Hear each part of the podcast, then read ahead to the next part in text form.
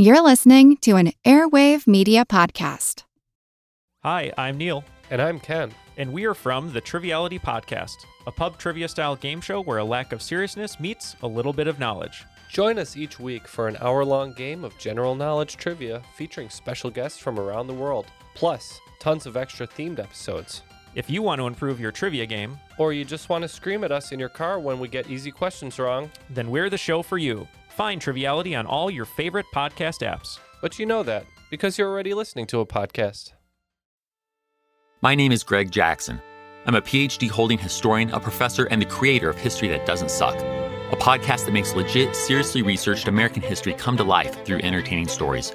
Join me for a chronological telling of the United States story, from the Revolution to fractious Civil War, tenacious inventors, brave reformers, and more.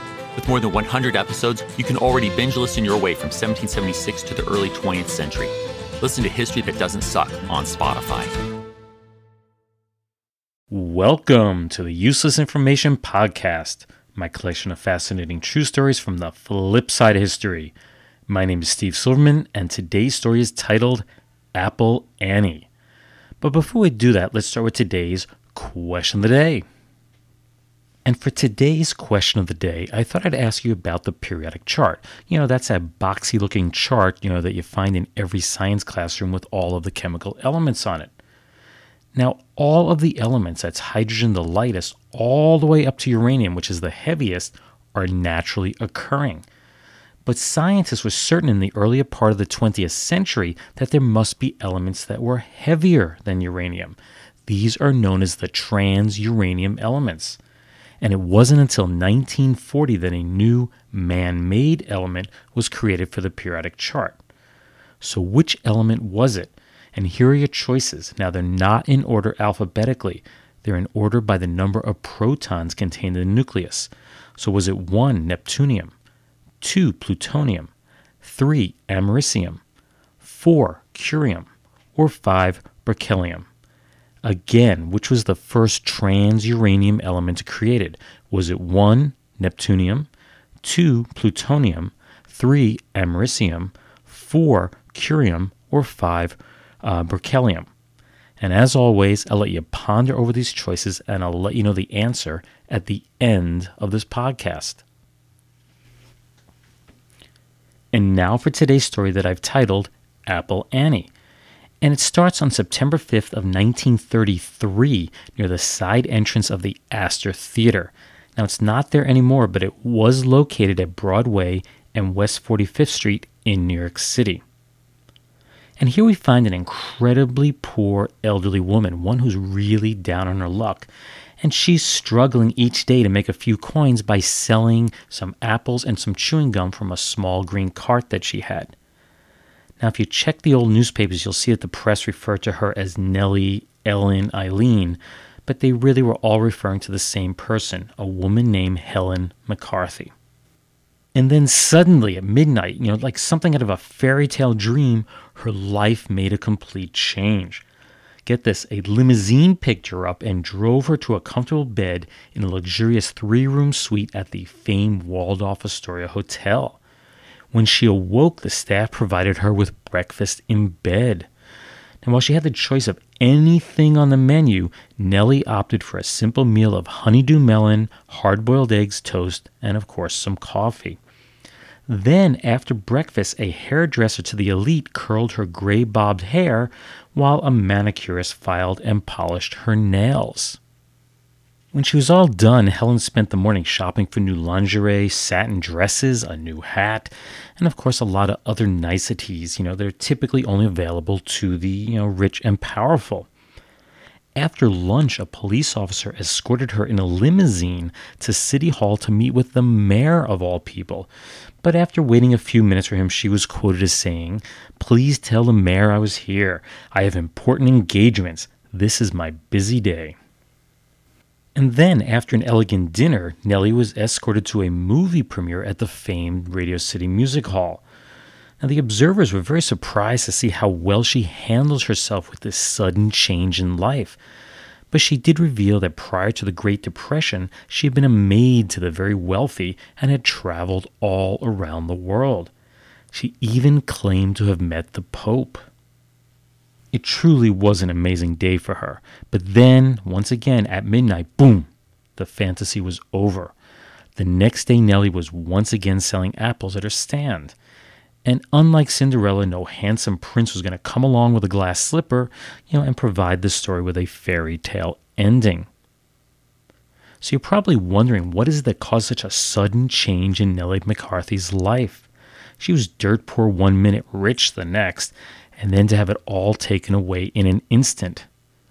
It was all done by Hollywood. It was part of the promotion for the Frank Capra movie, Lady for a Day. Now, the main character in the movie was a woman named Apple Annie, hence the title of the story. And she was a poor fruit peddler in, where else, New York City. And she had placed her infant daughter into a convent. Now, many years go by, and Apple Annie learns that her now adult daughter has set sail to New York with her rich fiance to meet her. The only problem is that her daughter had been told all along that her mom was a rich woman of society. And that begins a charade or charade of poor Apple Annie trying to be the rich Mrs. E. Worthington Manville. And that's when the press agent for the film, a guy named Lou Goldberg, came up with the fantastic idea of finding a real life Apple Annie and making her a queen for a day. And Nellie was perfect for the role. After 24 hours of being treated like a princess, Nellie was given $25 for her services. They also allowed her to keep the new clothes that they had given her. Now, the whole affair cost Columbia Pictures an estimated $500, but it generated far more free press.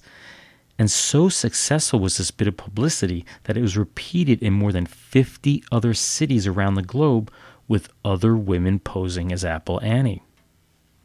Now, after the glare of the spotlight died down, Nellie and her husband Thomas, who was a former shoe salesman, were thrust right back into a life of poverty. Within six months, they were forced to close the Apple stand due to a combination of decreasing profits and Tom's increasingly poor health.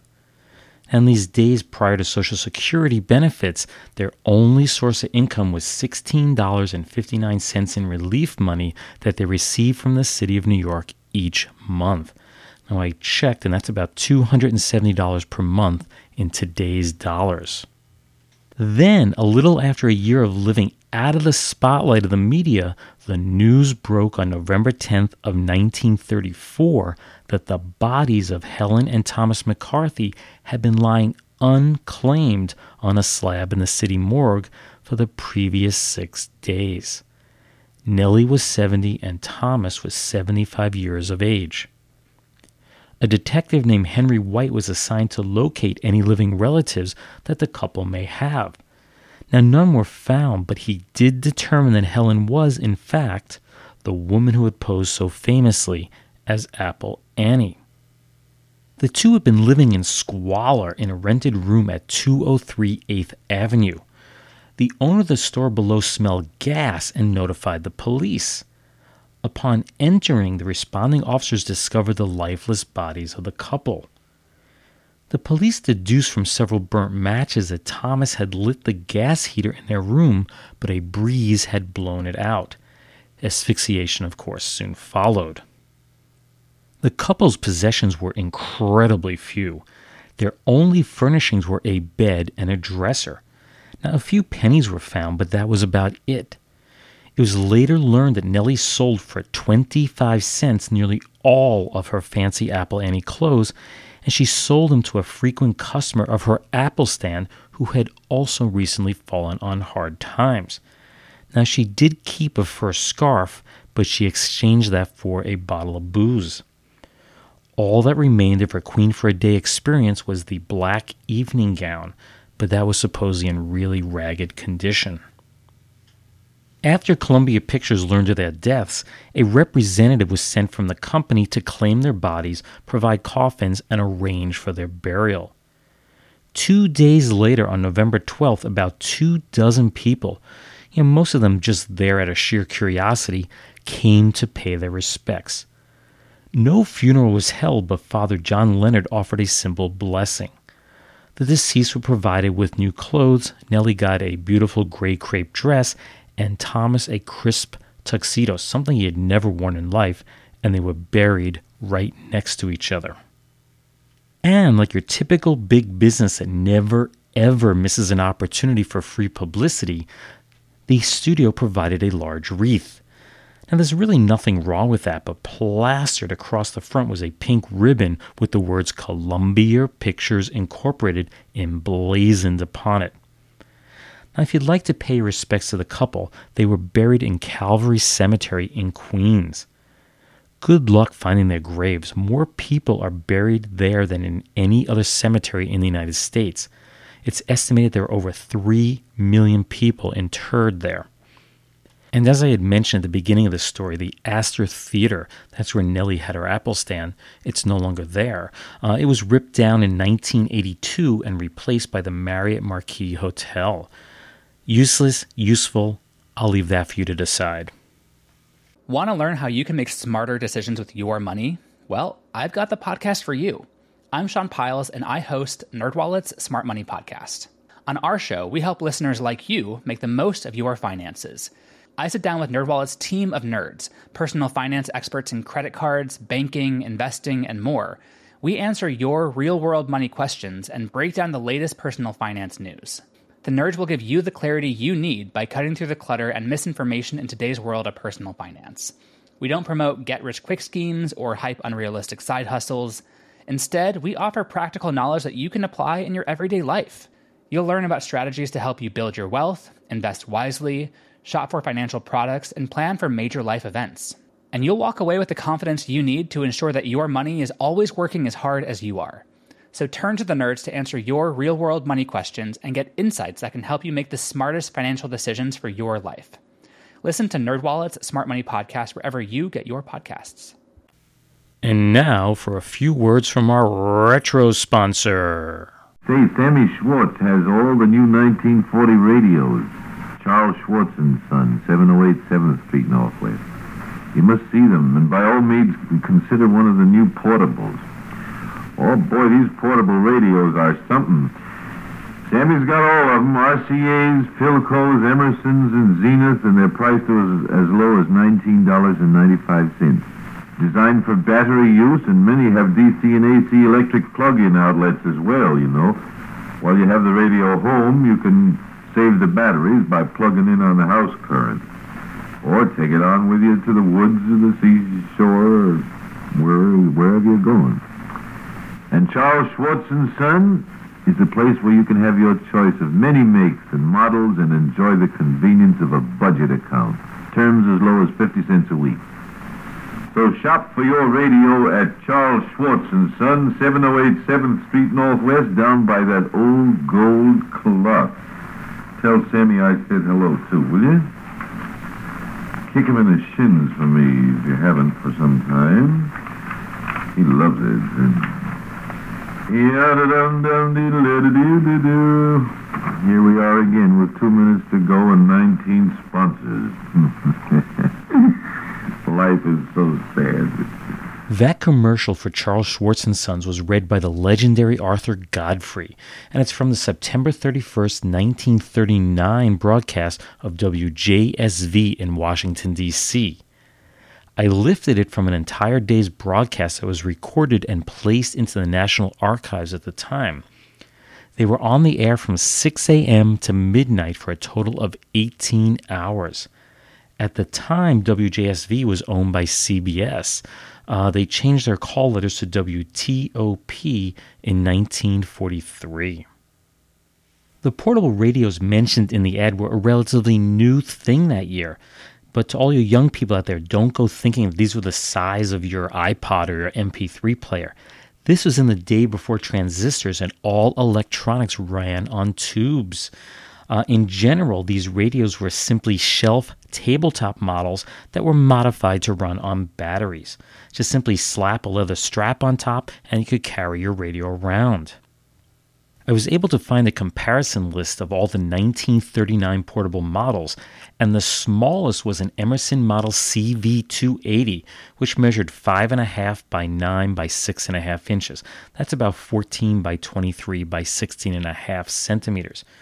No weight was provided, but based on similar models, it probably weighed about 8 pounds or 3.6 kilograms. The comparison chart stated that the average battery life of the typical portable radio that year was about 300 hours. And unlike the rechargeables of today, when you ran out of juice, you were out of luck. You simply had to go out and buy a new set of batteries. And now for a few totally useless yet totally true tidbits from history. It's time for what to call News of the Weird Past. And our first story takes place on November 12th of 1933. It seems that two men hitchhiked into Raleigh, North Carolina. One had come in from the north and the other from the south. Seeking shelter from the cold autumnal night, both went to the local Salvation Army facility. And then, while preparing to take a bath, both realized that they were brothers, Harry and Louis Ziegler. Louis was thought to have been killed during World War I, so you can just imagine the look on Harry's face when he saw this living ghost of his brother. After 17 years apart, the two brothers left the next day for Oklahoma City. And just as they just as they had come into Raleigh, the two of them hitchhiked out. But this time it was together.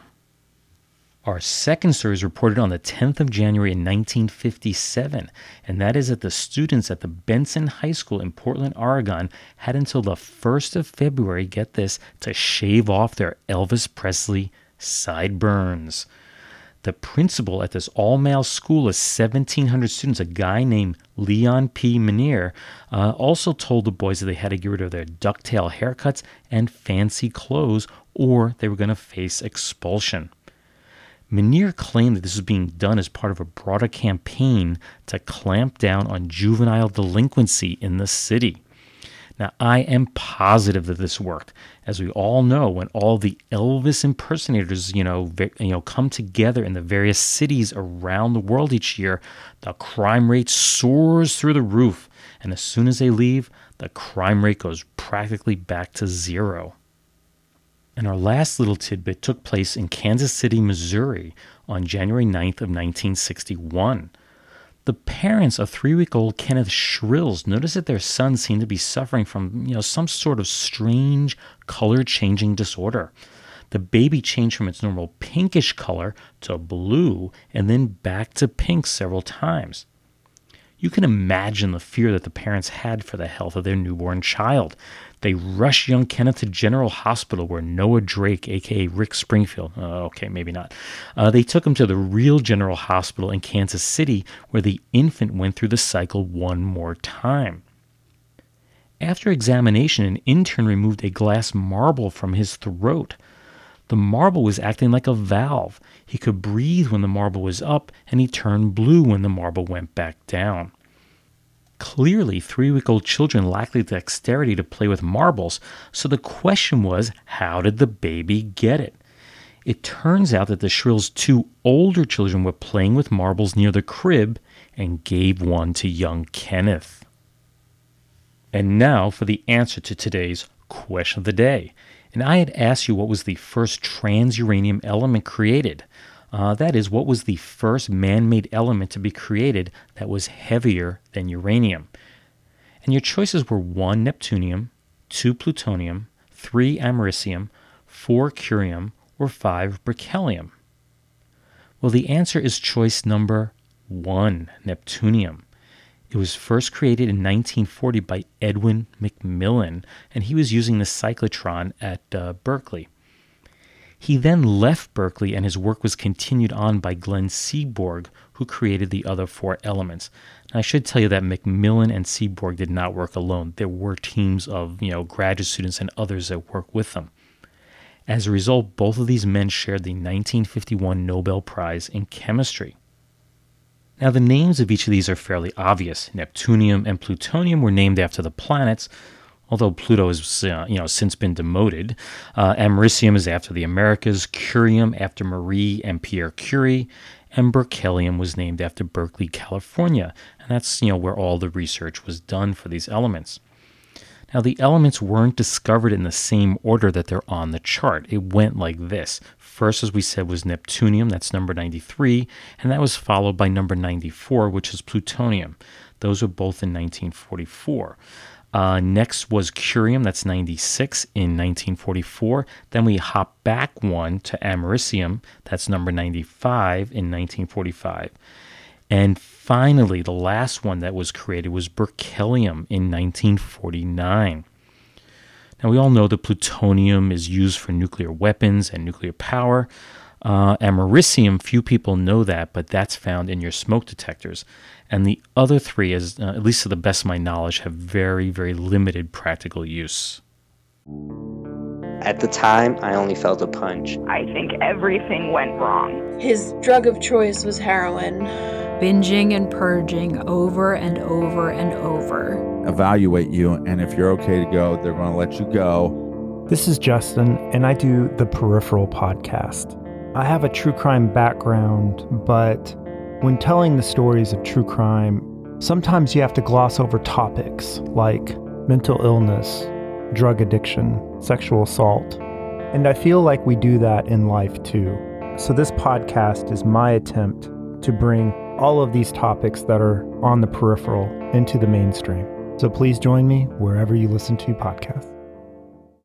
Now, just for the sake of completeness, I should mention that at the time these elements were synthesized, it was assumed that uranium was the heaviest naturally occurring substance. In fact, I know a lot of teachers still say that.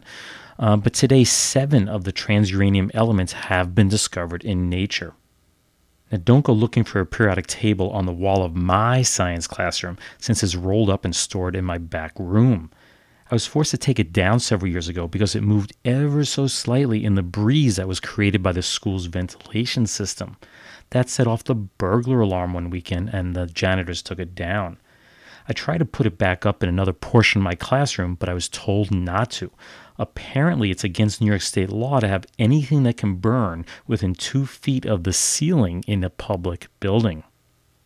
Well, I hope you enjoyed today's podcast. If you'd like to read more true stories just like these, please be sure to get a copy of one of my books. They're Einstein's Refrigerator and Lindbergh's Artificial Heart. Both are written by me, Steve Silverman, and they're available from your local bookseller online and from your local library. Uh, I just received a couple of copies of Einstein's Refrigerator from my agent the other day, and I was kind of surprised to see that it's in its 10th printing. I was kind of surprised to see that. Uh, anyway, additional resources, including scans of some of the original research documents that I use. Uh, I have a few additional comments on the podcast, and some related links uh, can be found on my Facebook page. That's www.facebook.com, if you don't know that part. www.facebook.com slash useless information podcast. That's all one word, useless information podcast. If for some reason you'd like to contact me, uh, simply drop me an email at useless at steve.silverman.name. That's useless at steve.silverman.name. Or you can visit my website, which is uselessinformation.org. Uh, the Facebook page, of course, also has links so that you can contact me that way. Well, thanks again for listening, and I hope you tune in the next time. Bye.